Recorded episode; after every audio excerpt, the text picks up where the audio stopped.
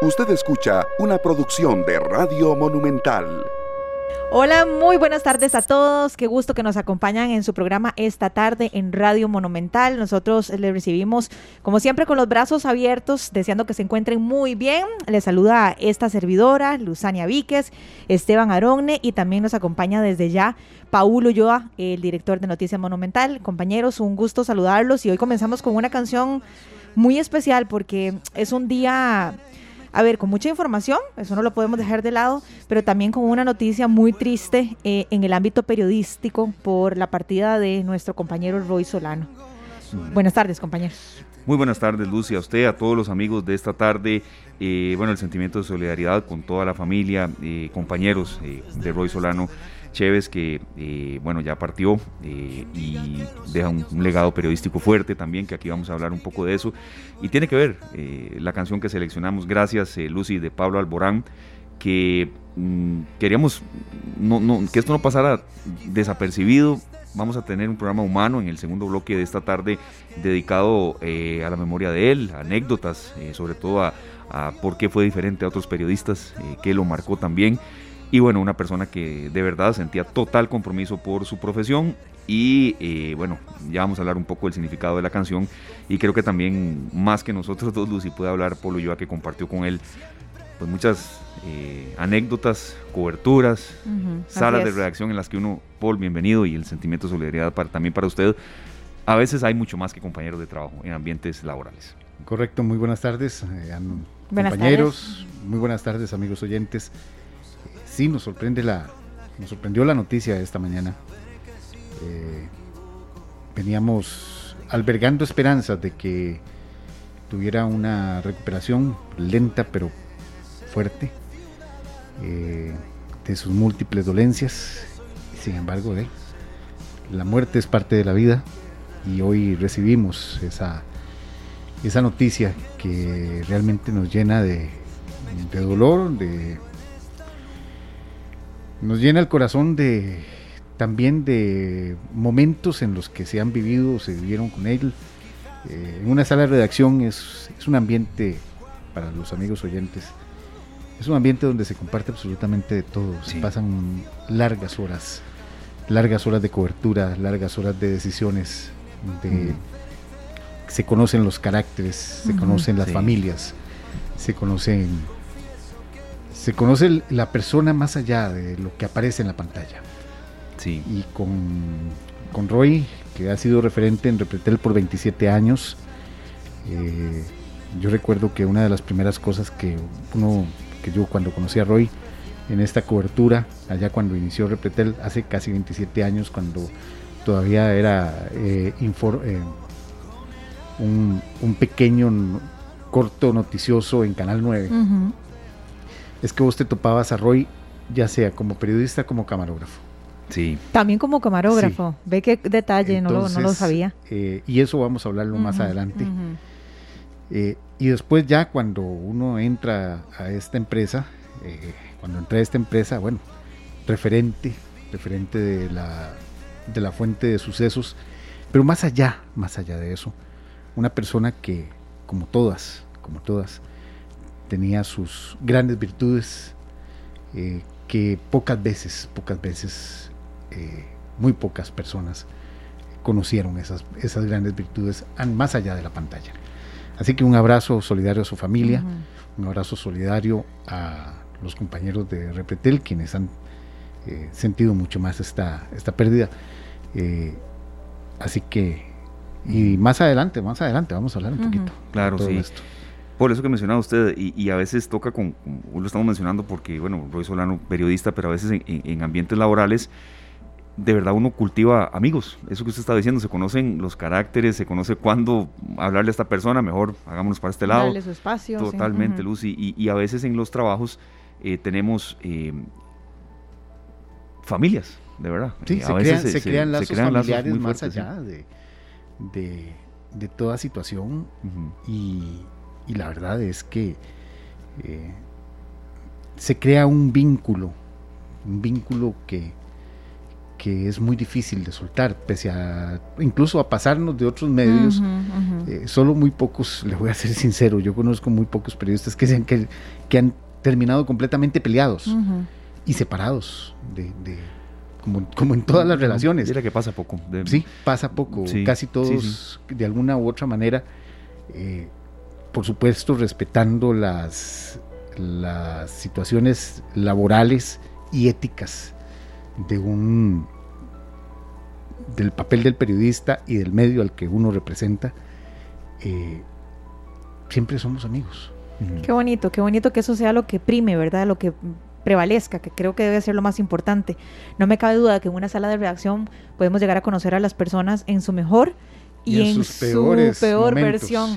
de hecho, que ahora que estábamos escuchando esta canción, Gracias, de Pablo Alborán, yo quiero eh, rescatar uno de los párrafos de, esta canción que dice, sí, quizás me viste sonreír, y lo, atribuye un poco a lo que ustedes vivieron en, en, la redacción, ¿verdad? Sí, quizás me viste sonreír cuando más quería huir pero lloré de la emoción cuando cantabas junto a mí. Vine para hacerte ver que desde el alma hasta el papel.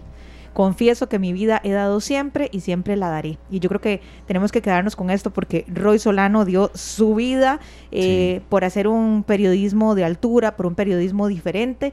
Y creo que estas son las cosas que deben seguir prevaleciendo, ¿verdad? Tenemos que debemos quedarnos en el corazón con, con este trabajo tan maravilloso que él hizo a lo largo de todos estos años y quedarnos con esos bellos recuerdos. Si ustedes me ponen a resumir toda la labor de Roy en una sola palabra, les podría decir que es pasión. Pasión, sí. Esa es la palabra que lo más lo describía. De, las últimas entrevistas que vi que, que, que, dio eh, Paul, y agradeciéndole a nuestro primer invitado que está con nosotros, gracias. Em, el periodismo es mi vicio, decía. Sí. Y puña, fuerte, ¿verdad? Fuerte porque a veces uno se Lo logramos corroborar. Se vuelve, se vuelve una forma de vida. Sí uno se siente identificado con esa frase. Sí, correcto. Pero eh, más adelante. Vamos, a, vamos a volver con eso. Pero verdad, el sentimiento de solidaridad con su familia, con su mamá especialmente y por supuesto con todos los compañeros también de Noticias Repretel, que sé que es un día totalmente distinto y, muy duro para ellos. Eh, estamos con ustedes. Son las 3 de la tarde con 13 minutos. Gracias César, gracias Glenn, eh, que nos han estado apoyando en la producción de este programa. Y bueno, entramos porque hoy tenemos dos horas de programa y hay que analizar un tema. Aquí Paul nos va a ayudar también, Lucy y los amigos que están con nosotros. Vean, eh, de verdad eh, lo que está sucediendo en cuanto a la estación lluviosa es fuerte, eh, se viene un fin de semana muy, muy cargado de precipitaciones y mm, una arista que nosotros queremos aquí tocar con todos ustedes es lo que está sucediendo con la ruta 32, cerrada indefinidamente, hay un deslizamiento de 5.000 metros cúbicos de zona montañosa que se está intentando remover, pero por lo menos hasta el sábado no habrá paso por esa zona. Y nosotros queremos buscar no soluciones, y también respetando las competencias de las instituciones, pero por lo menos vías de, en las que se pueda llegar a algo que no sea, eh, como hemos estado mencionando eh, Luzania y Paul, y Lucy ayer que lo mencionamos, de maquinaria al CONAVI metiéndose ahí a remover algunos árboles, algunos escombros y que eso se tenga que repetir cada tres días. Sí, ojalá que pudiéramos encontrar como puntos de encuentro o entender exactamente qué es lo que está sucediendo y, y, así encontrar oportunidades de mejora. Así que bueno, el día de hoy invitamos a un geólogo para poder hablar de este tema. Es el geólogo Paulo Ruiz de la Unidad de Gestión y Evaluación de la Red Vial Nacional del Laboratorio Nacional de Materiales y Modelos Estructurales de la UCR. Entonces vamos a darle la bienvenida para que nos ayude a esclarecer eh, todo lo que, lo que de repente a veces no vemos, ¿verdad? y para poder entender esto a cabalidad. Eh, muy buenas tardes, Paulo, bienvenido, qué gusto tenerlo por acá. Hola, ¿qué tal? Eh, Luciana, Paul y Esteban. Eh, bueno, primero que nada saludarlos y mm, este, siento mucho lo que les ha ocurrido con Roy y espero que mm, toda la familia pueda seguir adelante, tanto la del canal como su familia. Muchas gracias. Muchísimas gracias, este, de verdad, don Pablo. Una primera consulta, quisiéramos conocer, respetando por supuesto la competencia del Laboratorio Nacional de Materiales y Modelos Estructurales, que es una, bueno, un órgano al que uno siempre consulta por la calidad de profesionales que hay. Don Pablo, ¿qué, siente usted que, que de posibilidades que puedan explorarse para evitar estos constantes derrumbes en los tramos de esta carretera. Eh, mencionada la ruta de la muerte, aunque muchas veces decimos la ruta de la muerte, bueno, esa denominación la hacen los conductores, pero sí sabemos que es de mucha peligrosidad. ¿Qué, tipo de posibilidades pueden explorarse? Repetimos, eh, conociendo de lo que la NAME se pueda brindar de información. Sí, Vean, primero, em, creo que antes de contestar esta pregunta, eh, es importante conocer eh, cuáles son las características de esta carretera y eh, por qué es que se dan los deslizamientos en, esta carretera. Em, esta es una zona, bueno, montañosa, es, un, es un territorio que se ubica entre el volcán Barba y el volcán este, Irazú es también eh, eh, los materiales que hay en este sitio son materiales volcánicos. toda esta zona del Surquí, eh, del Cerro Hondura, que atraviesa el río Patria, que atraviesa el río Hondura y Surquí, son, fueron volcanes en algún momento. tienen una edad que abarca aproximadamente entre un millón de años y 800 mil años, o sea, son volcanes muy viejos. y además están ubicados eh, o este territorio está ubicado en una zona que se conoce como el Paso de la Palma, donde entran eh, la humedad del Caribe. Y al entrar la humedad del Caribe, entra, eh, hay mucha cantidad de lluvia y de precipitación. De hecho, es una de las zonas del país donde llueve más. Entonces, la combinación de materiales volcánicos muy viejos, como les dije, de casi un millón de años y 800 mil años, expuestos por muchos miles y millones de años ante la lluvia, hace que los materiales volcánicos se vayan degradando. Entonces, aunque ahí lo que, lo que hay son coladas de lava, eh, brechas, ceniza, eh, materiales volcánicos, al estar expuesto a esas condiciones de lluvia y de cambios de temperatura durante tantos años, todo ese material se va degradando poco a poco. Y entonces eh, ese, ese material degradado no puede sostenerse por sí solo en un ángulo o en ángulos muy empinados. Entonces, por eso, eh, la, montaña eh, o, este sitio tiende a erosionarse o, está o pasa por procesos de erosión en el que van a buscar eh, zonas más altas, buscar zonas más estables o, tener ángulos más estables. Entonces, en esa zona, con carretera o sin carretera, es una zona que va a estar eh, va a estar en la que van a ocurrir estos procesos eh, erosivos y en la que los deslizamientos van a, ocurrir frecuentemente. Entonces eso es, es, muy importante eh, conocerlo y saberlo eh, y entonces una vez que uno conoce los materiales que hay en esa zona y las estas condiciones de lluvia podría enfocar las posibilidades para evitar los deslizamientos que, que afecten la carretera a, eh, bueno, primero que los, eh, los taludes tengan geometrías adecuadas para los materiales de los que están constituidos y luego el manejo de aguas superficiales es muy, muy importante, eh, principalmente por lo que les dije de que llueve tanto en la zona. Entonces, si el agua que, em, que transita por el, por el suelo eh, se logra manejar y, se logra hasta tal vez evitar que se infiltre para que los suelos no estén tan, tan saturados, se podrían mejorar las condiciones eh, que hay en la carretera y que afectan los taludes. Don Pablo, eh, tenemos una situación, bien lo decía usted desde el punto de vista geológico, bueno, es, es, un, es eh, una zona que por las temperaturas, las condiciones del tiempo, las condiciones de lluvia, Mm, es, es, susceptible a este tipo de, deslizamientos, aunque no existiera la carretera, como usted lo dice. Pero desgraciadamente hicimos una carretera que eh, también tiene eh, esa atraviesa, por, decirlo así, lo que constituimos como un parque nacional. Y por lo tanto no se puede intervenir de forma acertada precisamente para por ejemplo, en, otras, eh, en otros lugares, sencillamente se, se, interviene para evitar que la carretera siga teniendo estas paralizaciones. Esto no se puede hacer en esta, en esta ruta por esta razón, más allá del, punto de vista eh, geológico y, morfológico de la zona. Bueno, entonces hay soluciones, hay eh, la experiencia internacional nos ha dado alguna solución que se pueda aplicar en esta, en esta ruta? Ok, dentro de mm, todo lo que es la gestión de riesgos, y aquí estaríamos hablando de, la amenaza específica de deslizamientos, hay diferentes componentes que se pueden eh, evaluar y utilizar eh, para disminuir la exposición de los usuarios, en este caso de la carretera. Entonces, yo antes de referirme a si se deben cortar los taludes o cortar árboles o intervenir el Parque Nacional, prefiero hablarles de, de, parte de esta gestión, todo lo que es, serían sistemas de monitoreo, eh, de tener eh, cámaras, de tener eh, cables que indiquen cuándo es que hay deslizamientos o cuándo es que se produjo un deslizamiento, sensores, eh, se pueden colocar eh, un tipo de sismógrafos o acelerógrafos que indiquen cuándo es que ocurre un deslizamiento. Se puede también tener em, un, tipo de sistema de monitoreo meteorológico que pueda determinar cuáles son los umbrales de lluvia a partir de cuáles precipitaciones es que se generan los deslizamientos y entonces cuando se llega antes de llegar a estos umbrales cerrar la carretera y reducir el, la exposición de los, de los usuarios.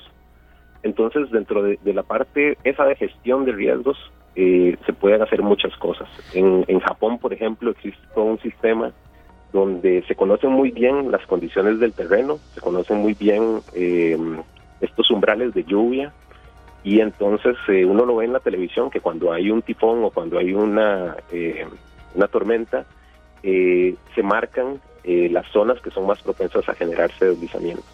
Y si se está cerca de ese umbral, las carreteras que son propensas a deslizamientos se cierran para evitar que los usuarios las utilicen. Don Pablo, pero ¿existen en esta carretera ese tipo de zonas que ya hacen, digamos que nosotros, o que tradicionalmente ya se sabe que son más propensas a ser afectadas por las condiciones del clima? Sí, sí, sí. En, en la NAME, desde el 2014, nosotros venimos haciendo un trabajo de investigación para determinar específicamente cuáles son estas zonas y basados en análisis estadísticos y la caracterización de los materiales. Entonces, eh, desde el 2014 venimos eh, recolectando datos de dónde es que ocurren con más frecuencia los deslizamientos. Se trabajó con unas imágenes eh, que se llaman imágenes líder, que son de muy alta resolución y que tienen la capacidad de ver bajo la cobertura boscosa del suelo y poder ver la forma. Entonces pudimos identificar eh, varios deslizamientos que ya están cubiertos por, por la vegetación, porque al ser una zona tan eh, lluviosa, también es una zona en la que se regenera muy rápido la vegetación. Entonces los deslizamientos antiguos quedan cubiertos por la vegetación, pero con estas eh, imágenes podemos observar dónde están esos deslizamientos. Entonces, ya en el 2017, eh, un alumno de geología, hizo una tesis de licenciatura que concluyó en el 2019, donde él eh, determina cuáles son estas zonas y hace un primer catálogo de, deslizamientos, que fue completado en el 2020 y 2021. Nos faltan agregar los, los eventos que han ocurrido este año, pero tenemos identificados aproximadamente 191 deslizamientos, que hemos dividido en seis tramos de la ruta. Seis tramos que eh, tienen características eh, diferentes entre ellas, entre, entre los tramos, que se relacionan con las microcuencas que hay eh, y con las pendientes y los materiales geológicos que hay en, en la zona. Entonces, estos seis tramos los tenemos identificados y los tramos en los que hemos observado que históricamente hay más eventos y son los que tienen mayor densidad de deslizamientos son el tramo 3 y el tramo 4.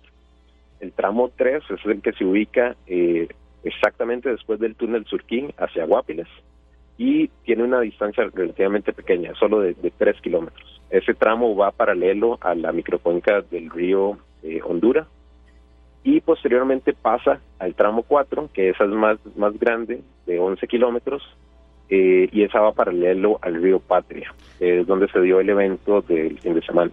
E, eso es lo que nosotros conocemos como la zona de ventanas. Sí, ese, es, el, sector que va ya hacia, hacia el lado del Caribe y eh, hacia el río, hacia el río Patria. Don Pablo, esta investigación que ustedes nos cuentan que realizó el, el ANAME, aparte de identificar cuáles son esas zonas eh, en donde se generan más derrumbes, nos hablaba usted de estos seis tramos, del tramo 3, del tramo 4, ¿tiene algún otro dato o, o, arroja algún otro dato relevante para los usuarios de la carretera? ¿Qué otras cosas se descubrieron a través de esta investigación?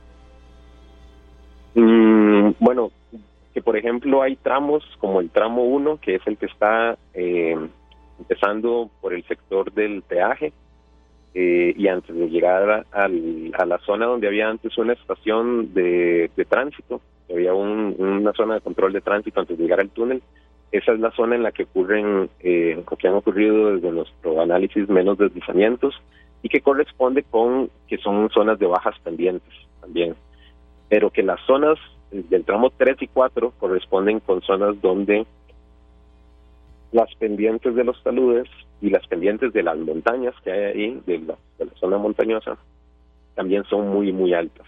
Eh, y también es la zona donde, eh, aunque llueve mucho en todo ese sector, pero es donde llueve más, en esas zonas 2 y, perdón, 3 y 4. Eh, entonces, sí, son características interesantes de esta, de esta zona y que, que por la condición en la que están los materiales, que es, que es muy mala, también eh, favorece que se generen deslizamientos. Don Pablo, de, verdad es un, panorama muy, muy real, viniendo de un profesional como usted en geología, y, no queremos aquí alertar y alarmar, pero de verdad sí lo que queremos es intentar ver un poco más qué ofrece esta zona. Y como le digo, no queremos, a ver, agregar a la herida, pero también nos nace la duda de qué potencial sísmico puede tener esa zona para generar un movimiento y evidentemente si da un movimiento habría más deslizamientos de tierra. Esto lo que estamos diciendo es no, no, con intención de crear alarma, ni mucho menos, lo que queremos es buscar soluciones, pero también sabiendo y partiendo de que se conozca eh, que es una zona muy complicada también. Yo creo que, que, la parte sísmica no se ha mencionado mucho y, bueno, para eso estábamos consultándole también. Eh, ¿No, Pablo? Sí, eso, esa parte es súper interesante eh, y a mí me siempre me ha, me ha gustado mucho este tema porque partes de las investigaciones que he hecho fueron realizadas en el, por el terremoto de Cinchona y todos los deslizamientos que generó ese, ese terremoto. Entonces, eh, cuando llegué a la NAME, también me enfoqué en ver cuál es eh, el potencial sísmico en otras de, de, de terremotos que puedan ocurrir cerca de carreteras en zonas montañosas que puedan generar deslizamientos que afecten estas rutas. Entonces, cuando enfocamos eh, parte de esta investigación a, ver qué había ocurrido en esa zona y qué podría ocurrir, nos topamos con que en 1952, eh, en el flanco, sería el flanco oeste, eh, noroeste del volcán Irazú, ocurrió un terremoto, que se llama el terremoto de Patillos. Este terremoto fue de 5.9 y hay descripciones históricas de deslizamientos que se generaron en todo ese sector de, mm, eh, bueno, Coronado, eh, bajo la Hondura, eh, Río Sucio. Y mm, el otro día hablaba con un profesor de geología que también ha estudiado este, este terremoto y él tiene registros históricos de descripciones de, de, donde por el río Sucio bajaban este ganado de, de las fincas en la parte superior del, del volcán Irazú que se deslizó que bajaron por el, por el río Sucio. Entonces, eh, con, un modelo que hemos eh, que, estamos utilizando en la NAME eh, para recrear estos sismos, nos hemos dado cuenta que, las aceleraciones que podría generar un sismo como este, si se vuelve a repetir, serían importantes y podrían disparar deslizamientos en todo lo que es sector de, de los cerros Urquí, Honduras y toda esta zona del Braulio Carrillo. Eh, sería algo muy similar a lo que ocurrió en, el terremoto de Cinchona, eh, porque son fallas que son locales, son fallas eh, pequeñas. Vean que el, este sismo de, Patillos fue de 5.9 y Cinchona fue de 6.2. Entonces, aunque la magnitud es poca, al ser fallas locales, son sismos muy superficiales y en el que la energía se disipa, pero se, se disipa cerca del epicentro. Entonces, es donde las aceleraciones más fuertes estarían registradas y donde los taludes de la ruta quedarían expuestos a, estos movimientos. Eh, y además ya sabemos que los materiales son muy similares a lo que encontramos en algunas partes del volcán Poás, que, fue donde más eh, deslizamientos hubo, y entonces sí podría ser eh, algo algo importante considerar que usualmente no se habla ni se ni se ni se mm, eh, estudia tanto eh, porque eh, un terremoto estos ocurre una vez cada 50, cada 60 años, eh, estos terremotos por fallas locales. Entonces, este, ojalá que no, no ocurra, pero si ocurre, eh, hay que saber que sí es una ruta que podría verse afectada, eh, como lo fue la 126 con el terremoto de Sinchón. Don Pablo, eh, yo quería, no sé, el trazado de esta ruta es de hace 40, 45 años. Incluso el túnel Surquí se inauguró hace 30 y casi 40 años también. Eh, bueno, ya en esa época eh, fue una, una, una empresa difícil, pero no se tenía toda la tecnología que se tiene ahora. Por ejemplo, eso que ustedes nos decían de, que, de, de esos mapeos que ustedes han hecho eh, para conocer la composición de los suelos, para conocer realmente cómo está el, el suelo eh, en todo este trazado, estamos hablando de casi 35 kilómetros, que es lo que mide esta parte de la carretera. y ¿Ustedes no considerarían dar la voz de, decir, no, es necesario por la forma, por eh, la composición de los suelos, por todo esto, reconsiderar el trazado de esta ruta? Hmm.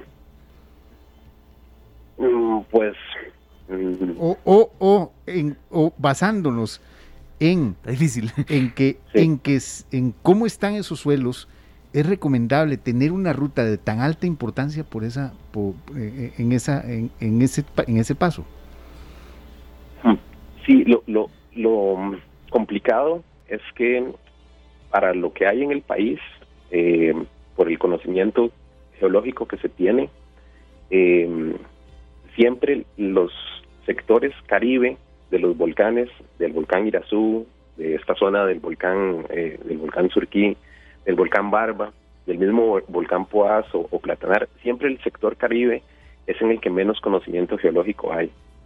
Entonces, em, yo, yo puedo entender eh, a nuestros abuelos y, y, tatarabuelos cuando decidieron trazar eh, esa ruta por ahí por las condiciones topográficas. Eh, por esto que le mencionaba el paso de La Palma, eh, porque es una zona relativamente baja en comparación con, otros pasos. Em, pero, pero creo que sí es, como dice usted, estamos en una época diferente en la que hay más conocimiento, en la que hay más oportunidades, en la que hay más, eh, más posibilidad de estudiar y conocer mejor el territorio. Entonces, en cualquiera otro trazado que se piense o que se haga, o hasta en este mismo trazado, sí tiene que haber muchos, este, y tiene que haber mucha inversión en estudios geológicos antes de cualquier eh, nuevo trazado, nueva construcción o nuevo proyecto, o este mismo proyecto. Sí tienen que haber muchos estudios geológicos en los que se determine eh, la calidad y, los, y, competencia de los materiales, eh, y que toda esa información geológica que se genere es la que va a, a sustentar cualquier infraestructura que se, que se haga. Don Pablo, yo me quiero eh, regresar un poquitito a lo que usted mencionaba hace al inicio de la entrevista, cuando usted hablaba de, que se podrían manejar mejor las aguas superficiales en la zona. Me interesaría que nos comente un poco cómo se podrían manejar mejor y cuáles son las recomendaciones en, términos generales que hace la NAME eh, en esta época de lluvia a todas las personas que transitan por esta zona tan peligrosa. Sí, en, en, una carretera cuando se construyen taludes, eh, los taludes vienen con unas obras que son eh, parte de, esa infraestructura geotécnica para el, manejo de aguas superficiales. Son eh, contracunetas, son drenajes, eh, subdrenajes horizontales que hacen que el agua eh, salga también del, talud. Luego todo lo que son las cunetas en la parte, la parte inferior entre la calzada y el talud, y que tiene que estar libre de vegetación, que tiene que ser adecuada para que el agua corra y, no solo en esta carretera, en, todas las carreteras del país y, principalmente las de montaña deberían existir este tipo de estructuras y especialmente en esta en la que hay tanta agua. Entonces todas esas estructuras de, que ayudan al manejo del agua superficial para que no permanezca en el talud eh, son las que deberían de, trabajar en estos taludes. Perfecto, vea, don Pablo, le agradecemos mucho. Hemos aprendido en este bloque, incluso de, de, ejemplos como ese que usted nos daba de Japón, que de verdad sentimos que, bueno, ¿por qué no tal vez valorarse? Sabemos que no es fácil, sabemos que no es fácil, ni, ni se puede abrir una vía en otra zona donde tal vez eh, estudios de impacto ambiental se lleven años, pero creo que es un tema que se tiene que explorar porque, bueno, para muestra un botón, eh, don Pablo hoy se informó que por lo menos hasta el sábado esa vía está cerrada eh, por labores de limpieza y porque va a seguir lloviendo. Entonces, es un tema eh, es un tema a analizar y también a tomar en cuenta la parte humana que por cierto será el segundo bloque de este tema. Pero muchas gracias don Pablo por habernos acompañado. No muchas gracias a ustedes y, por poder exponer la importancia de los estudios geológicos en carreteras y la relación con la infraestructura muy amable, don Pablo. Que tenga una linda tarde. Gracias, don Bueno, igualmente. Era don Pablo Ruiz, eh, geólogo de la Unidad de Gestión y Evaluación de la Red Vial Nacional del Laboratorio Nacional de eh, Materiales y Modelos Estructurales de la Universidad de Costa Rica. Gracias también a la comunicadora y periodista Gabriela Arguedas por toda la colaboración en esta entrevista. Y nos vamos con un bloque también sobre este tema que no puede dejar de lado la parte humana. Eh, Paul y, Lucy, de verdad los, los caribeños están sufriendo. Bueno, venimos de pandemia, ya a veces insisto en eso, en que estos temas se redoblan en cuanto a impacto porque venimos de dos años de cierre, de que el turismo estuvo de pique, que el comercio eh, internacional de productos también. Y está con nosotros Daniel Randy Gordon, quien es vicepresidente de la Cámara Nacional de Turismo, presidente de la Federación de Cámaras del Caribe, Fede Caribe, que está, por cierto, en Limón. Don Randy, gracias de verdad por su compañía, por haber estado escuchando, por, por siempre estar eh, anuente a, escuchar aquí lo que estamos planteando, los temas que queremos desarrollar. La parte humana, don Randy, ¿qué tanto les afecta este cierre? Este sí está muy prolongado. Estábamos conversando con Paul que hubo uno hace muchos años que casi se lleva sus 15, 18 días, pero este ya lleva mucho y por el resto de la semana sí seguirá. Entonces, ¿cuál es el impacto real para ustedes? ¿Cómo toman esto? Y también, ¿qué petición pueden formular desde allá? Sí, eh, bueno, Esteban, eh, siempre es un gusto eh, compartir con usted, con Luciana, y entiendo que ahí está don Paul Ulloa.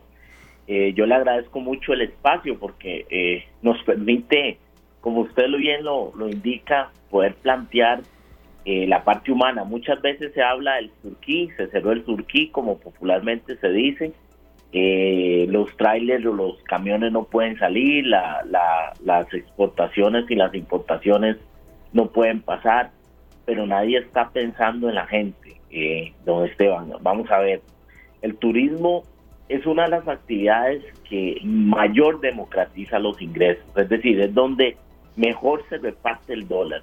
Del turismo, bueno, participa todo mundo, es decir, desde el gran hotelero, desde el de transportes, la persona que, eh, el señor que vende patí, la señora que vende sus empanadas, el señor que vende cocos, el que vende cualquier cosa, el, artesano, la artesana.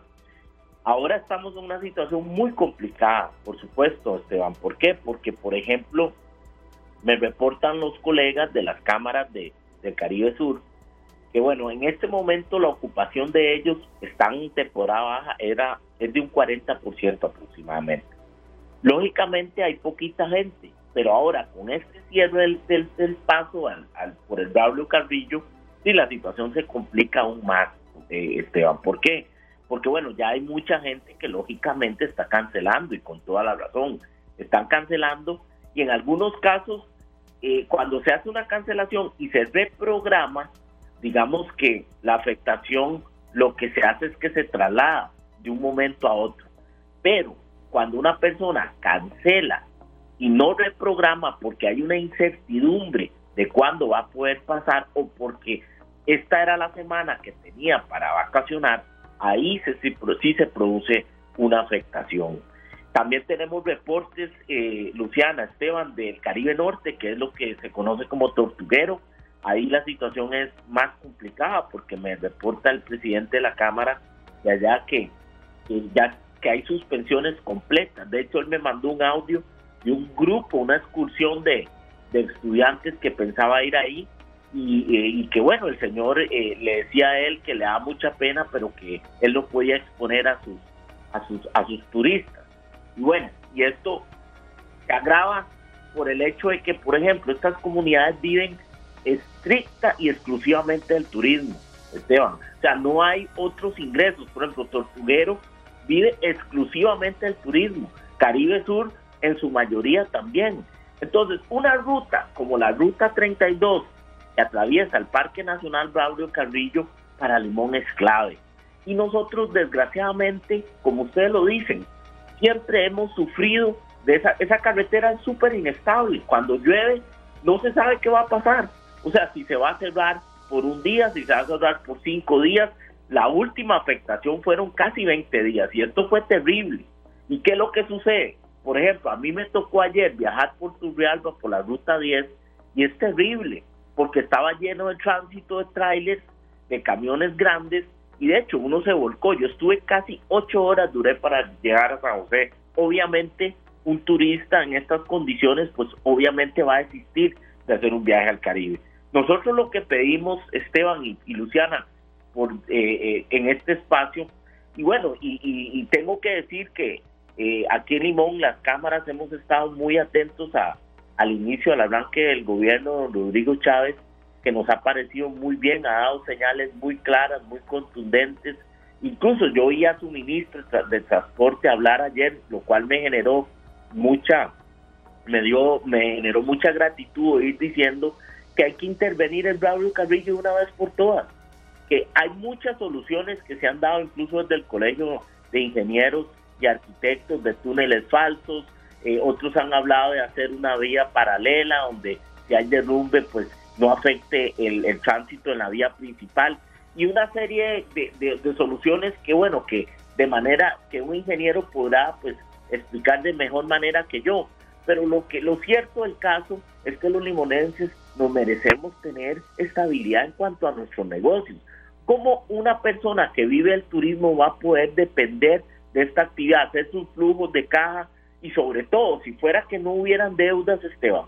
Pero la gente tiene deudas, tiene que ahora el 30 vienen posiblemente pagos al banco y posiblemente los hoteleros y los restauranteros y todos los que viven de la actividad turística hicieron sus flujos proyectados dependiendo del ingreso de esta actividad y ahora el Turquía está cerrado y, simple y sencillamente la gente qué va a hacer. Y, es que es un problema que, que, bueno, nosotros entendemos que no es culpa a nadie, sus situaciones climatológicas, la lluvia, pero lo que sí eh, no podemos entender es que no se le da una, una respuesta definitiva al problema. O sea, yo no sé si el tema pasa porque es un parque nacional y porque intervenir un parque nacional entendemos que debe ser complicado desde la perspectiva jurídica, pero entonces aquí hay que poner en la balanza qué es más importante, la gente o hay que buscar un balance. Esa sostenibilidad se puede lograr, pero aquí eh, pasar por esa carretera es una trampa mortal, sobre todo cuando llueve. Así es que bueno, yo hago un llamado al presidente. Eh, yo sé que don Rodrigo, pues ha venido con soluciones muy concretas, es una persona que me parece súper ejecutiva y sobre todo sensata. Y yo le hago un llamado al presidente para que de una vez por todas definamos una estrategia para resolver el problema del, paso por el Braulio Carrillo. Ya la ruta 32, bueno, en algún momento la irán a terminar, pero cuando se termine ya vamos a resolver el problema que era lo que era transitar por la ruta 32 sin embargo, ahora la, ruta por el Braulio Carrillo representa un cuello de botella y una situación que incluso con lluvia, estos, estos es una carretera que es muy peligrosa.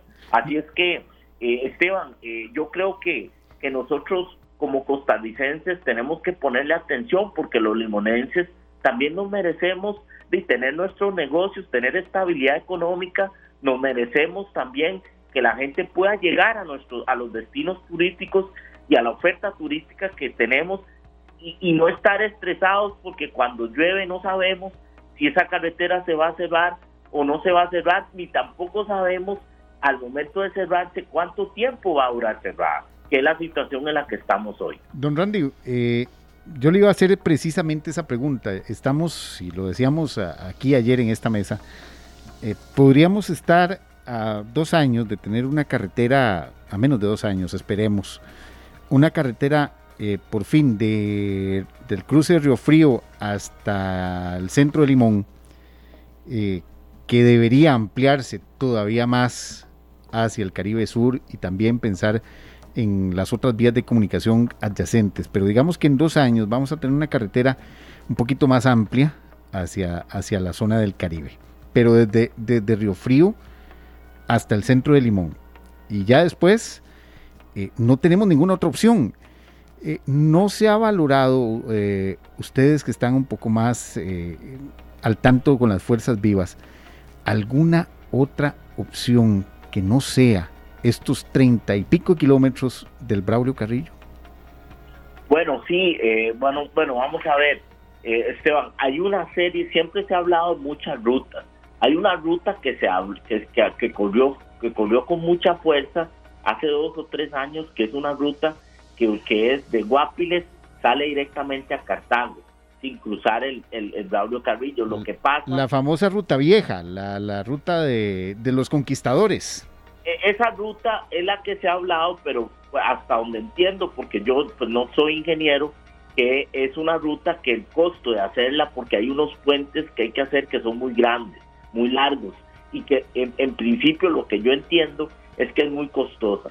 Pero yo, como le digo a Esteban, yo siento que sea esa, o sea intervenir el surquí, o sea, hacer lo que haya que hacer, pero yo lo que creo es que los limonenses nos merecemos tener una carretera de, primer mundo. O sea, no puede ser, eh, o sea, no puede ser, y, es vergonzoso que cada vez que llueve, esa carretera se cierra. O tenés que, como se dice popularmente, jugártela, porque pasás prácticamente debajo de un río eh, a expensas de que la montaña te caiga encima. O sea, eso no es justo, Esteban. O sea, mm. eso no es justo que la gente de Limón, nosotros tenemos hijos que van a la universidad a estudiar, tenemos padres que tienen que ir a los hospitales en San José y lo más importante en el tema del turismo, el turista que al final es nuestra fuente principal de ingresos. Y no es justo que no es justo que de alguna manera el país se aproveche de Limón porque se exporta de aquí el muelle de que está en Moín entra al 80% de la producción y, y, y, muchas veces eh, se habla por eso, porque cuando se afectan las exportaciones de las exportaciones, ahí es donde, donde corren en algunos casos a generar las cosas, pero no están pensando la gente Limón. Y bueno, yo espero que don Rodrigo, pues eh, hay un compromiso él con, con la gente Limón y yo espero que, que, que podamos resolver realmente el problema con él. O sea, tenemos que intervenir el Braulio Carrillo para resolver ese problema de manera definitiva. Ya hay en el Colegio de Ingenieros, en el MOB, hay soluciones que se han planteado y que pueden resolver esta situación no de manera paliativa. Eso estar cortando, eh, raspando la montaña y limpiando, eso, esos son remiendos paliativos. Aquí hay que hacer una intervención que elimine de raíces el problema y que tengamos una carretera como los limonenses nos merecemos. Claro, Randy, y entendemos que el turismo es si no el 100% de la fuente de divisas de allá. Le estaba eh, entrevistando mi compañero Polo Ulloa, director de Noticias Monumental, que le está eh, escuchando muy atentamente, al igual que la gente de la NAME nos está escuchando y le está escuchando, eh, don Randy, sus peticiones y también sus preocupaciones. Aquí mi compañera Luciana también quiere dar otro aporte. No, yo, yo estoy completamente de acuerdo con lo que menciona don Randy. Yo creo que necesitamos eh, una solución contundente, ¿verdad? Soluciones urgentes para reactivar la economía. Ahora, don Randy, ¿cuál cree usted que va a ser el principal reto? Una vez que se abra eh, nuevamente la carretera para todos los hoteleros, para todos los restauranteros, para el turismo en general de Limón? ¿Cuál va a ser el principal reto? ¿Cómo hacer un llamado para que los costarricenses vayamos y cuando queramos ir y pasear con la familia, pensemos en Limón como una opción? Yo siempre lo he dicho, Luciana, en algunos medios, que Limón iba a ser el victorioso después de la pandemia. ¿Y, y por qué? Lo digo porque básicamente ahora el costarricense no quiere los tumultos, no quiere estar en lugares donde hay aglomeraciones eh, eh, de muchas personas, ni tampoco quiere estar en un lugar donde hay mucho cemento. Limón es esa opción, es un lugar que relativamente está cerca de la área metropolitana. Ahora, como lo decía don Paul y Esteban, cuando la carretera se termine, vamos a durar hora y media de San José a Limón. Y eh, tenemos tenemos playa, tenemos ríos. Yo creo que somos el único lugar en Costa Rica que yo podría decirlo con esa propiedad donde todavía tenemos cultura, gastronomía propia. Y así es que yo invito a los limonenses a que una vez que se resuelva, que el ministro, el ministerio diga, bueno, dé la luz verde para pasar, que vengan a Limón, que compartan con los limonenses, que, que, visiten las playas de, de nosotros hay muchos tours, y lo dije en el último programa, cosas que la gente no conoce. Aquí hay unos ríos espectaculares por la parte del Cerro Matama, que eso es por el lado de la bomba. que tenemos un tour a la isla que organiza un afiliado de la Cámara, que eso es simple y sencillamente espectacular. Usted puede eh, alquilar ese bote, incluso si usted quiere un calipso, le, le pone un calipso en el bote, la comida, y usted pasa al atardecer ahí, le da vueltas a la isla, el que sabe por surfear, la isla Ubita, detrás de la isla está la, de las mejores olas en el mundo.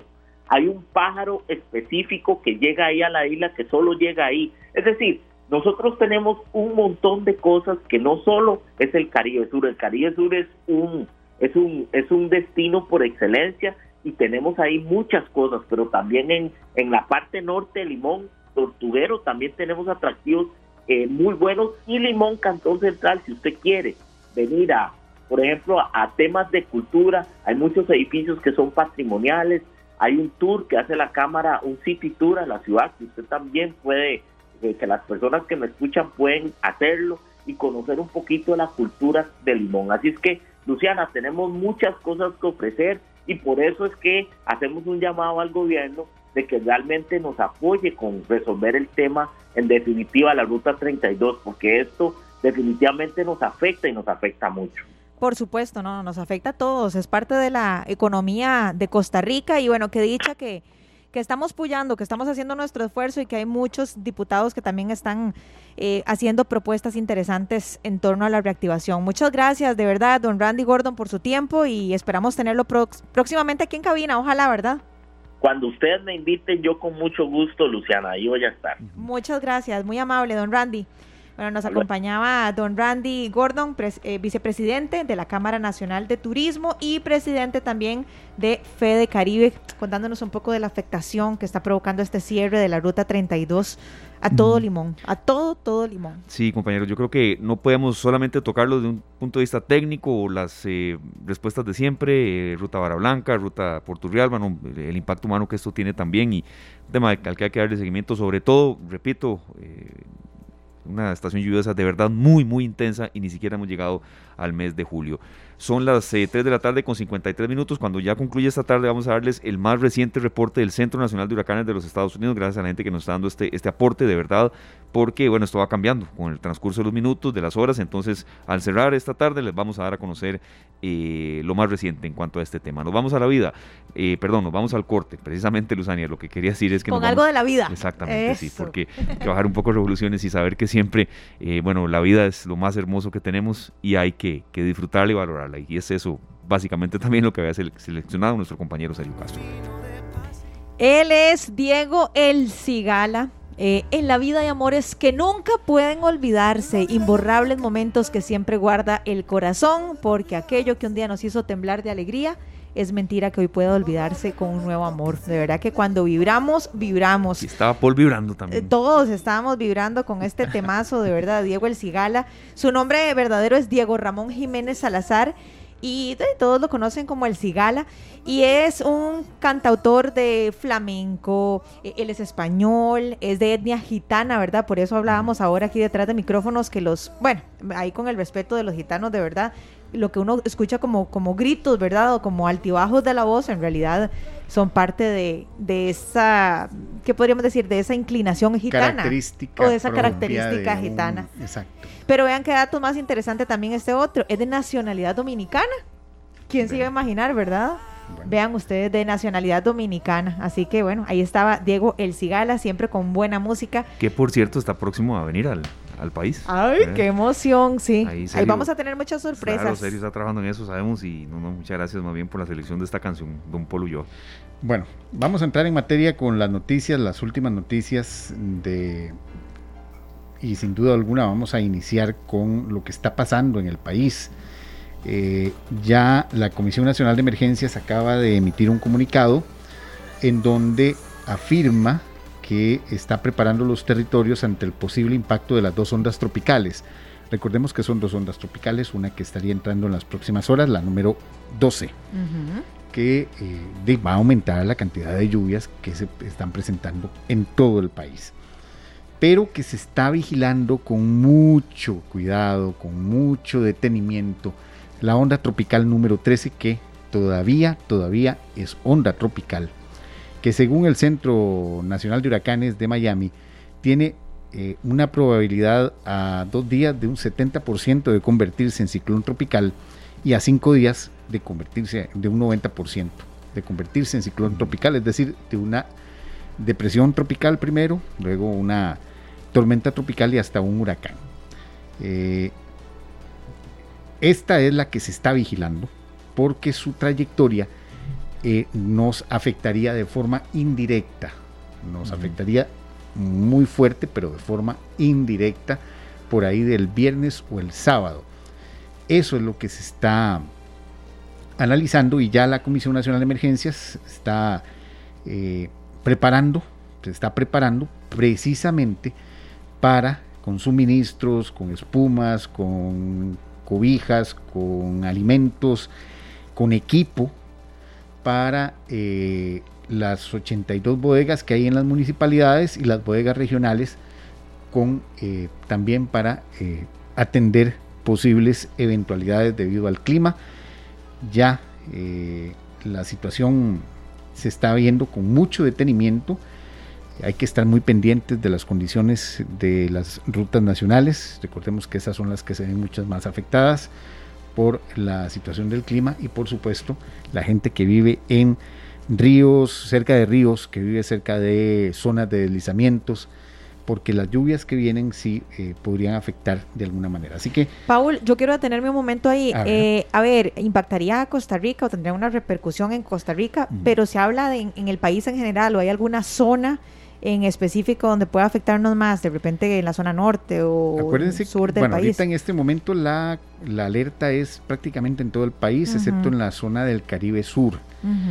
Eh, esa sería toda la zona de impacto. ¿Por qué? Bueno, porque si el huracán pasa cerca, jala una cantidad de lluvias, eh, nubosidad, todo que viene del, Pacífico, se alimenta de todos, de todo ese tipo de, formación nubosa y jala. Entonces, al llegar a las montañas, nuestras montañas altas, empiezan las eh, precipitaciones en el Pacífico. Pero como está tan cerca, perfectamente las bandas nubosas pueden eh, afectarnos en su recorrido. Así que, eh, de alguna manera, este paso indirecto nos va a traer lluvias generalizadas. No hay una sola zona del país que no esté en alerta, ya sea verde o amarilla. amarilla. En este momento amarilla en todo el país, todo el país, excepto en la zona del Pacífico, del Caribe Sur, que eh, está en alerta verde, pero está en alerta. ¿Por qué? Porque ahí se, también podrían darse fuertes lluvias y recordemos que cuando se llueve muy fuerte en el Caribe Sur, bueno, se inundan todos los ríos, todos los ríos grandes, el Estrella, el, eh, Telire, todo lo que es el Zigzagola, todos, todos esos eh, ríos también eh, empiezan a crecer muchísimo. Así que prácticamente es una condición generalizada y a esperar cuál va a ser la decisión en las próximas horas.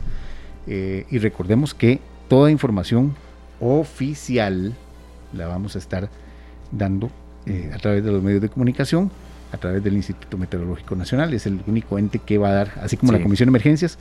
Así que eh, esas cosas de cadenas de WhatsApp, y que vamos a... No, no, por eso, por eso y, la, información oficial es que este fenómeno está bajo vigilancia y que en este momento hay alerta preventiva y alerta amarilla en todo el país. Así que esa es la información. Parece que hay que ser muy cuidadoso con lo que se comparte, con lo que a uno le llega también y sobre todo también cuando a veces tiene que ver por concierres de rutas o apertura de rutas y, se empieza a disparar como pólvora un WhatsApp que me llegó en el chat del vecino del tío y no es oficial. Entonces en eso deberá hacer el llamado de nuevo. Bueno. Otra información que hemos estado trabajando, que trabajamos esta, esta, durante este día, bueno, el Ministerio de Hacienda ya habilitó el servicio para trámites virtuales Travi, con el que completó ya el restablecimiento de todas las plataformas o las plataformas más importantes tras el ciberataque de Conti hace dos meses y medio. Ya el Travi es eh, una de las últimas, eh, los últimos sistemas que se han puesto ya en línea y esto permitirá que ya comience a volver a la normalidad, por lo menos el sistema de Hacienda.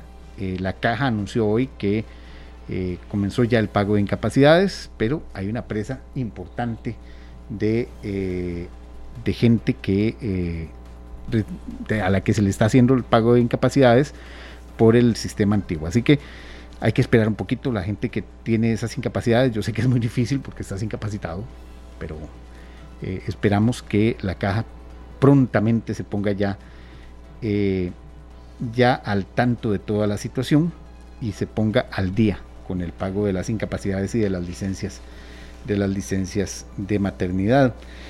Y eh, otra de las noticias es sobre el tipo de cambio que mantiene la tendencia inestable todavía la referencia se ubicó en el punto más alto, en 698, y la ventanilla de los bancos también alcanzó un precio histórico de 701 colones. Sin embargo, bajó en los últimos días. La referencia está en 695, en ventanilla está entre 698 y 701. Así que todavía con la situación de la caja costarricense del tipo de cambio eh, es bastante inestable y esperaremos que conforme vayan pasando los días ya se tenga una mayor claridad de cómo va a estar el tipo de cambio eh, para las próximas semanas. Muy atentos porque esto le afecta a todos en préstamos, en inversiones, en, todo. En todo. No, y muy interesante también lo que nos explicaba Paul la semana pasada, ¿verdad? Porque la pregunta que nos hacíamos muchos es bueno, porque si el Banco Central de Costa Rica eh, ha tratado de, mitigar este crecimiento que ha sido vertiginoso, bueno, en realidad era para que el cambio o el aumento no fuera tan abrupto, pero no quiere decir que no se vaya a llevar a cabo. Exacto. Entonces, bueno, ya, ya hemos hablado con economistas, con analistas internacionales este año y, en lo que resta, digamos, en el próximo año incluso, va a ser, van a ser años muy, muy difíciles, así que... Muy duros a ser muy inteligentes. Hay que seguir haciendo algún tipo de inversión siempre. Claro. no se puede parar la, la, economía.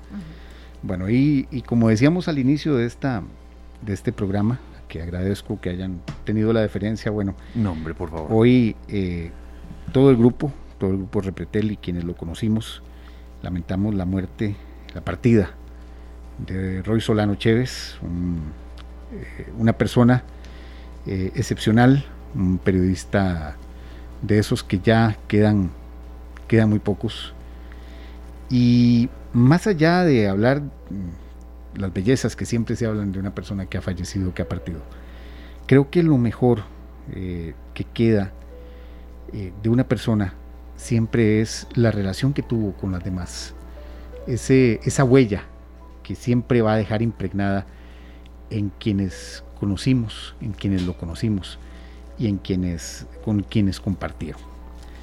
Eh, está con nosotros en la línea Abraham Rodríguez. Abraham fue uno de los primeros eh, periodistas eh, que tuvo el grupo Repretel, que tuvo Repretel en ese entonces. Y yo quiero comenzar diciendo que cuando yo estaba en esta, en esta emisora hace más de 25 años y se topaba uno al, equipo de Repretel, casi siempre eran Abraham Rodríguez y Roy Solano. Eh, y se intercambiaban roles. Si ibas a un suceso, Roy Solano era el periodista y Abraham Rodríguez era el camarógrafo. Claro. Pero si era una eh, noticia nacional, y Abraham no me deja mentir, Roy Solano era la cámara, el camarógrafo, y Abraham Rodríguez era el periodista. Abraham, ¿cómo estás? Buenas tardes. Saludos, saludos para todos, de verdad. Eh, absolutamente correcto lo que estás diciendo, Paul. Eh, creo que eran unas épocas como de transición, ¿verdad? Donde habíamos un grupo de gente que veníamos entrando al medio y traíamos muchas ideas. Roy compartía muchas de esas ideas en cuanto a lo que era la producción audiovisual y coincidimos allá hace mucho tiempo, 95 por allá, en, eh, en Repretel, cuando aún los informativos, eran solo informativos lo que tenía el noticiario, se llamaba Informativo 6 y Antena 9 por aquellas épocas. Entonces tratamos ahí en un proyecto, eh, Roy siempre fue súper versátil, ¿verdad? Y, entonces tuvimos un proyecto junto con el que en ese entonces era el director de noticias, don Oscar Hidalgo, donde quería periodistas productores, digámoslo así. Entonces, eh, uno de los requisitos que se tenían era que había que tener alguna experiencia en el área de producción audiovisual, de camarógrafía, y de edición. Entonces empezamos en un proyecto ahí junto con Roy, como lo decís vos, y Alejandro Martínez, que por ahí andaba también, en algo muy pequeñito que eran servicios informativos bastante cortos, unos eran un poco más de inactuales y otros eran de noticia diaria, entonces sí, teníamos que andar corriendo ahí para arriba y para abajo con la cámara, dependiendo de cuándo nos tocaba hacer una y otra cosa. Eh, cuando lo hicimos para estos espacios pequeños fue bastante viable, nosotros disfrutamos montones esa época, pero evidentemente cuando ya llegó, como dicen por ahí, la hora de los balazos de, de fundar, digamos, un noticiario ya como tal, grande de una hora y para el canal más importante de la corporación que era el 6, eh, ya no era tan viable. Pero igual eh, nos quedamos por ahí, Roy estaba hacía unos tres o cuatro años antes que yo, eh, y entonces doña Roxana, que fue la que retomó el tema junto con Gretel Alfaro, le gustó mucho que nosotros tuviéramos esas aptitudes en la parte de producción audiovisual y seguimos con la filosofía, ya no tanto cargando cámaras ni nada, pero ya aportando como en, esa área que Roy era fenomenal, como te digo, Roy era absolutamente este, su género, porque yo lo conocí por allá en la universidad, yo eh, eh, lo veía grandote, siempre grandote, ¿verdad, Roy? Y, era amigo de, de Edgar Silva y ellos fueron los que fundaron, por ejemplo, o iniciaron el proyecto de música por inclusión del Canal 15 de la Universidad de Costa Rica. Entonces, imagínate, era como más el área, como más de espectáculos y ese tema. Después, eh, ya cuando yo salí de la universidad, me lo volví a topar y él era uno de los periodistas de eh, deportes, de la prensa libre. Correcto. Eh, ahí nos encontramos en un par de Juegos Nacionales. Y bueno, ahí podría seguir haciéndote de todas las cosas que hizo Roy, en el, Pero lo que te quiero decir es que fue una persona absolutamente genuina, siempre fue muy solidario. De hecho, en esa época, Paul, y vos lo sabés, veníamos entrando una generación de gente joven, digamos, con, estos conceptos un poco más este, de producción y estaba la generación de Roy que era, digamos, los fuertes, digamos, los, los periodistas connotados de esa época y yo no sé ahora, pero en aquel momento, yo no sé si estaba yo este, apenas iniciando, pero era difícil, digamos, entrar en, ese grupo de periodistas consumados y connotados, ¿verdad? Pues Roy, cuando nosotros empezamos en el noticiario, este, mira, me llevó de fuente en fuente, él eh, veíamos cuando eso se veía todo prácticamente, no era una sola, y, Roy fue el que me presentó eh, y como su compañero y como una persona que él creía que tenía alguna posibilidad de, hacer algo en el tema del periodismo, con un Ronald Matute, por ejemplo, eh, y, y, Eliseo Quesada y mucha gente que en ese momento eran pesos pesados, ¿verdad?, del periodismo, y él me los presentó, me los presentó muy bien y, siempre eh, ayudó a quien estaba ahí a la par suya, independientemente si estuviera empezando o no. Entonces es, bueno recordar esas cosas, Paul. Es, es, es un momento, Abraham, eh, donde estás iniciando un proyecto muy ambicioso, donde se estaba iniciando ese proyecto ambicioso, y ya Roy tenía cierta experiencia, venía de, de Univisión, del noticiero Univisión con doña Amelia Rueda, eh, y precisamente eh, llegabas vos a la redacción y teníamos a, esos a un Roy Solano que sabía manejar muy bien el asunto de los sucesos y la fuente judicial, eh, en donde podías eh, ver eh, en, esa, en esa cobertura de una fuente tan difícil, en donde ocurren muchas tragedias, en donde ocurren muchas cosas, el lado humano que él lograba imprimir en la gente, en la, gente y en las noticias. Recuerdo que a Roy no se le, no se le negaba casi nadie a, hablar, pese a que estaba viviendo una tragedia. O sea, él era eh, humano en el momento en, que, en el que estaba una persona más vulnerable, en el que había perdido todo.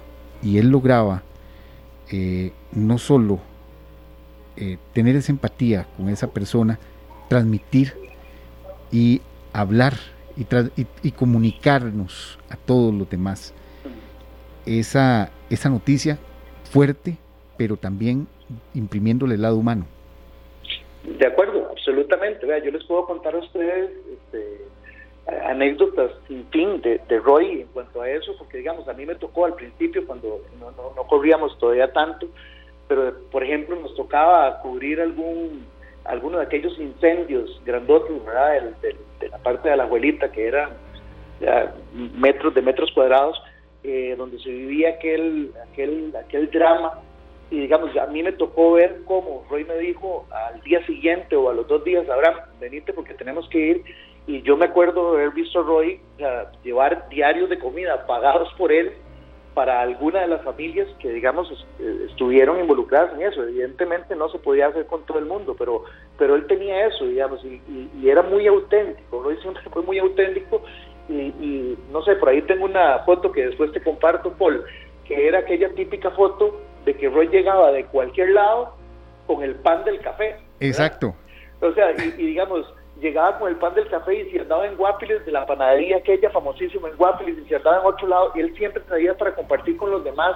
De hecho, mil veces me tocó ver cómo le ayudó a camarógrafos asistentes a subsanar un tema este, económico o íbamos de giras y nos íbamos a esas giras largas y para que los camarógrafos no, no tuvieran que gastar ahí parte de eso, de ese ingreso, para eso él era el que los invitaba a comer. Era una persona súper desprendida y yo creo que eso hacía, digamos, que la gente pues le tuviera esa confianza y esa forma de ser de él hacía que pudiera traducir, digamos, incluso hasta tragedias como una cuestión humana, digamos, que incluso movía a los demás a ayudar a la gente. Entonces yo creo que eso fue algo que él se ganó ahí a pulso y que era una característica muy fundamental de él, y no te digo nada más a nivel profesional, sino que a nivel personal también.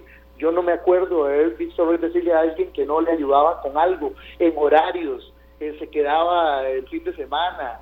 Me explico, él, siempre fue muy dedicado eh, a, las personas que lo rodeábamos, evidentemente tenía como todos nosotros de cosas, eh, de verdad, cosas que, que, que, a veces incluso es todo lo mismo y tenía la capacidad para escucharle a uno y decirle, mira Roy, no, esto no, no, y no sé qué, y discusiones y todo, pero en general, digamos, su, su don de gente, su autenticidad, su humildad, hacía que, que, que fuera muy muy bueno para eso y sin, y sin duda alguna, Poli, no me dejas mentir y la verdad que mis disculpas para los demás colegas que, que trabajaban en el área de, de, sucesos, o sea, yo no conocí nunca a una persona que pudiera mantener una transmisión en vivo con dos párrafos de texto de información. Eso, exactamente. eso nos pasó muchas veces. Muchísimas. muchísimas, donde Roy solo tenía qué era lo que estaba pasando, un par de cosas y nos sostuvo o sostenía dos horas de transmisión en incendios, eh, bueno, mil de cosas vos sabés, todas las cosas que nos pasaron cuando estalló aquel gasoducto o la química Solanda en Limón. Exactamente. En Moín. Y él mantenía y mantenía y nosotros desde realización le decíamos, Roy, todavía no tenemos tal cosa, siga y él le daba y le daba y le daba.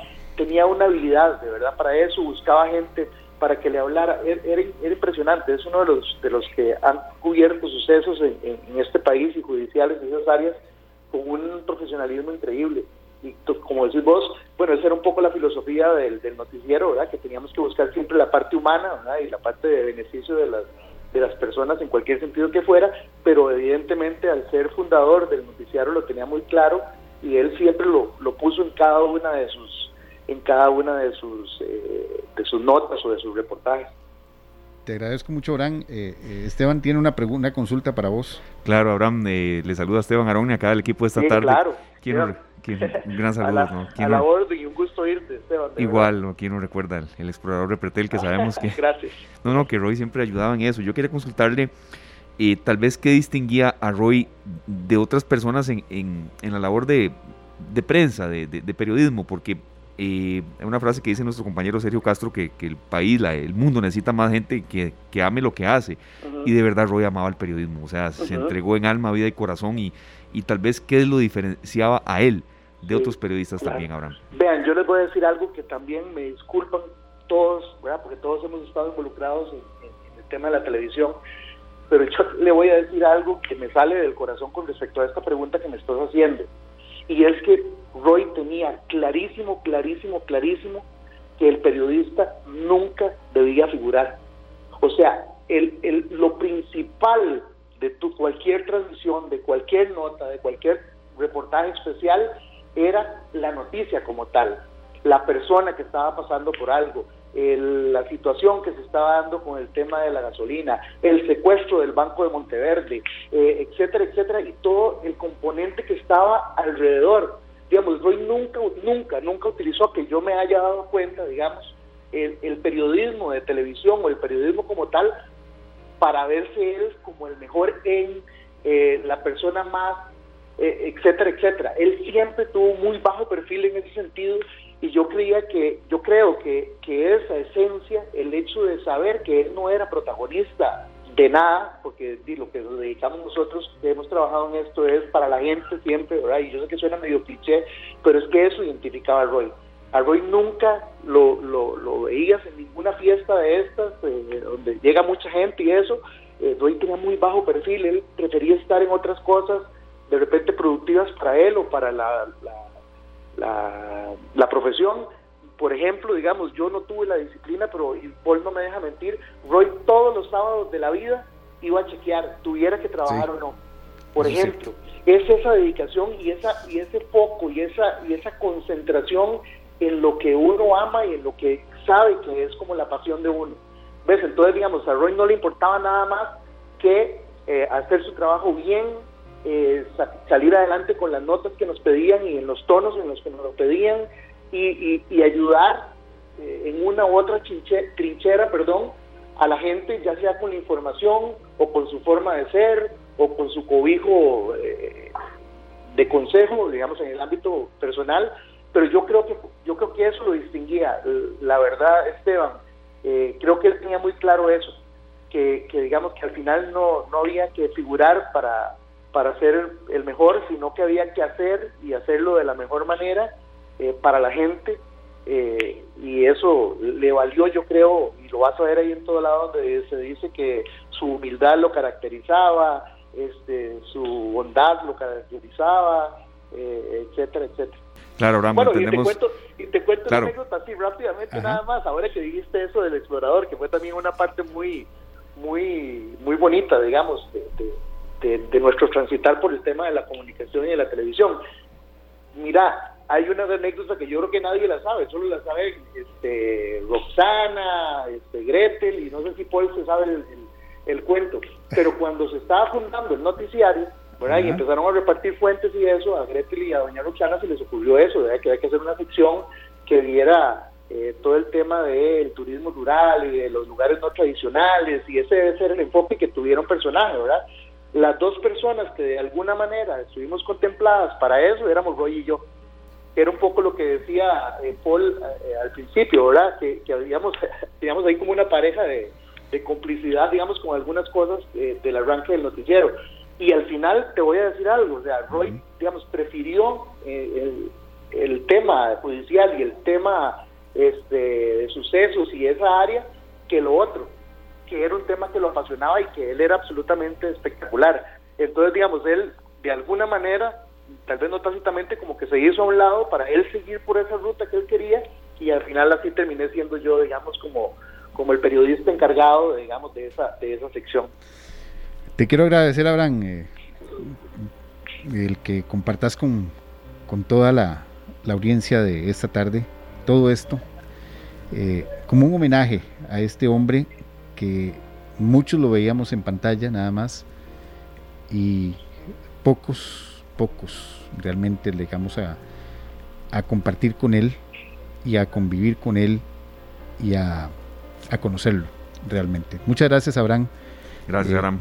Por, a la orden. por tus palabras. y a Lucy también un saludo, que la oí por ahí. Muchas gracias, Abraham. Sí, la verdad yo estaba impactada, pero también muy agradecida con usted por compartir todos estos datos tan bonitos, ¿verdad? Porque creo que que vale la pena rescatar el legado que dejó y es el que debe prevalecer, aunque suene trillado cliché, en los corazones de quienes lo conocimos e incluso muchos profesionales, ¿verdad? Creo que siempre que encontramos una persona que hace su trabajo con pasión, tenemos que tratar de emular eso. Correcto. Entonces, yo, yo le agradezco muchísimo, ¿verdad? Que nos haya compartido todos estos datos relevantes, interesantes y, y a quedarnos con lo bonito, con las huellas bonitas que nos dejó.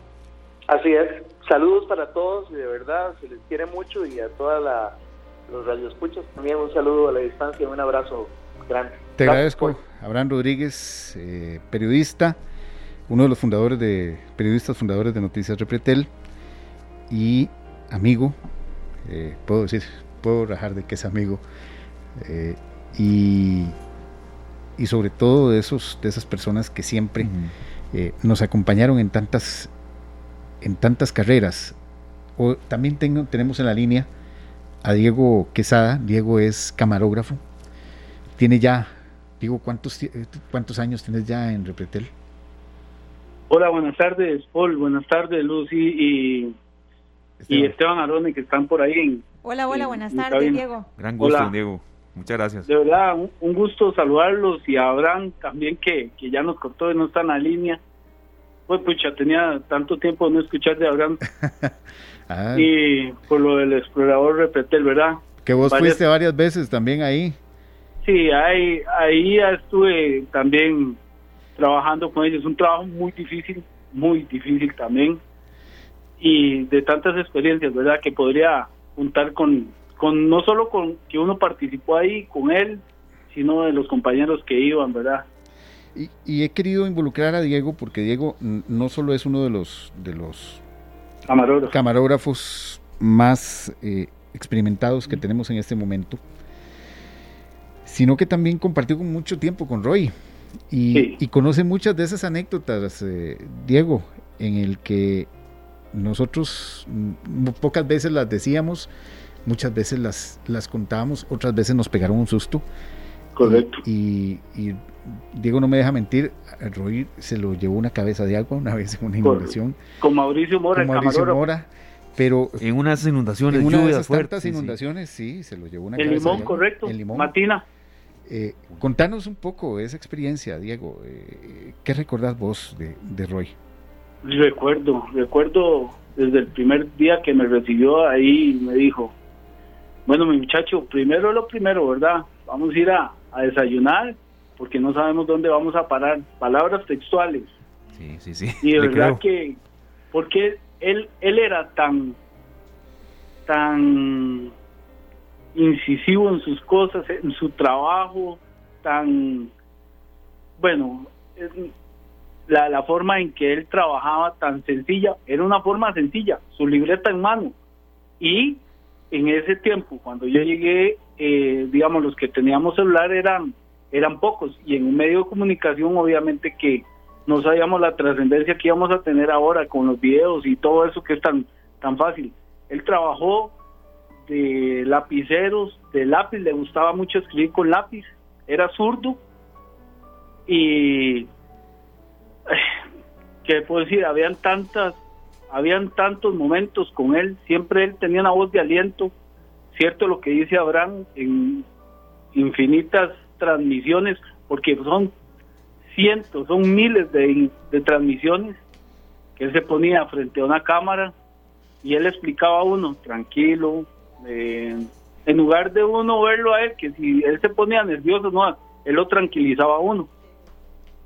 inclusive hasta la forma de, conducir cuando uno va, iba a un operativo, él iba a todos los operativos en la, en la mañana, ¿se acuerda, Paul? Sí, correcto. Eh, era una de, ese pilar, de, de, ese pilar eh, de engranaje en el noticiero y de ahí se desarrollaba parte de lo que era el noticiero en la parte judicial, ¿verdad? Y a cargo de, doña Roxana Zúñiga.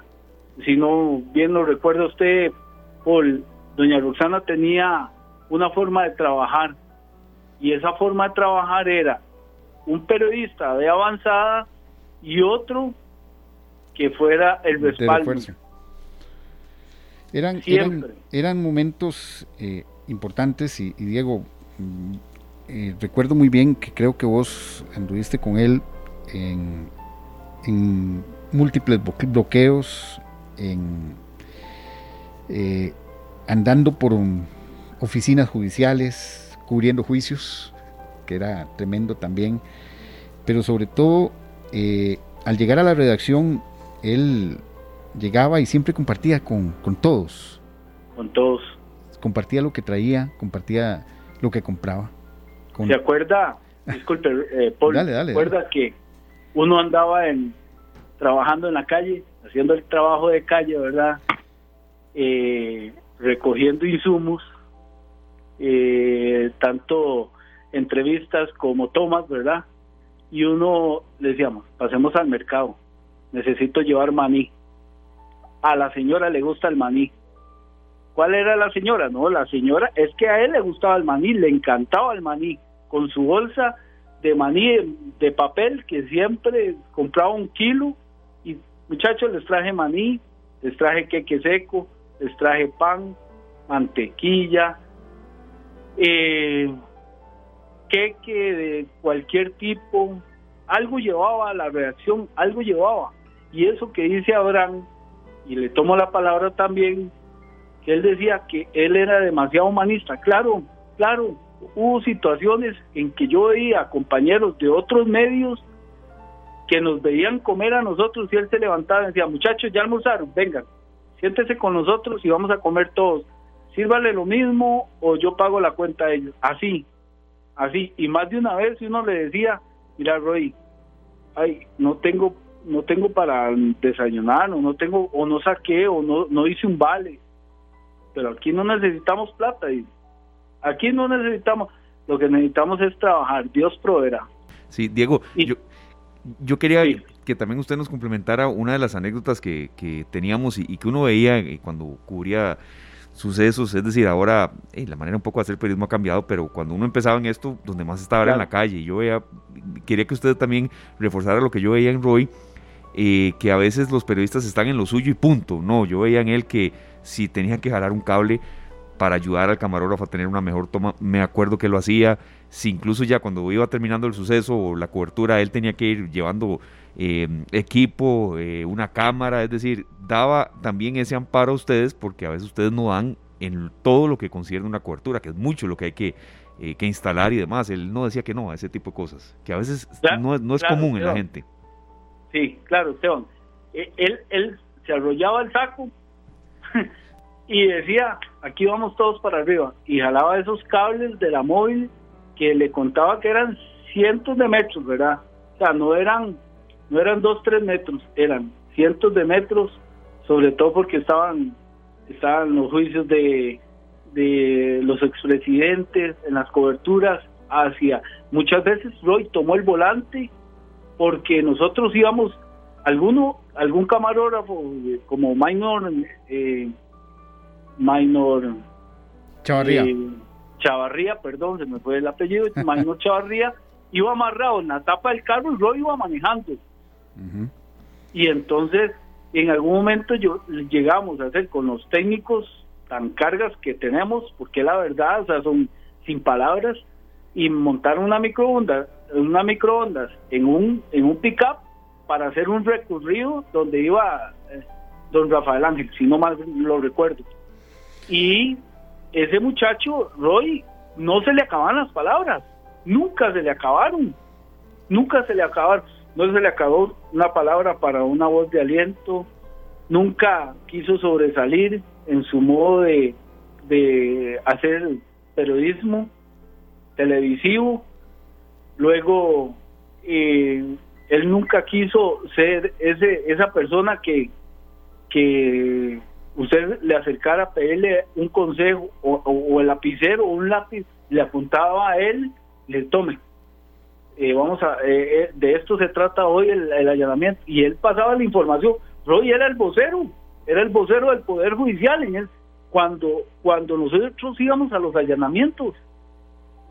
Recuerdo, recuerdo, ahora que estaban hablando de, de cuando Roy, mucha gente no lo sabe, pero cuando Roy se lo llevó una cabeza de agua porque un, él, era muy, él era muy una persona que muy entradora en, los temas y él quería llegar hasta el, hasta el corazón así de la persona afectada. Él quería llevar e, e, esa voz de, de, aliento, esa voz de, de rescate que, que necesitaba una persona y Roy se metía o nos metíamos con Roy. Y, Roy, en un momento dado, en Matina, iban por una calle, de esas calles que se inundan, las calles laterales que van hacia los barrios, hacia, hacia la parte dentro de, los de las bananeras, y llevaban el, llevaban el, la, Mauricio llevaba la cámara en el hombro así y a veces la alzaba con las dos manos y Roy iba atrás con su micrófono, siempre con su micrófono, él nunca abandonó su micrófono, lo llevaba ahí y pero que iba uno no iba no no, no se daba cuenta la magnitud de la de la fuerza de agua que venía, los, los, los arrastró una cabeza de agua, la cámara se perdió, no apareció y ellos Roy apareció en el techo de una de una parada de esas que hay allá en las banaderas Imagina el nivel de agua que tenían y Roy, Roy supo salir adelante. Roy supo salir adelante y tranquilizarse porque él sabía que Mauricio Mora no había aparecido, el camarógrafo, desesperado, porque el primero quien se sacó fue a Roy.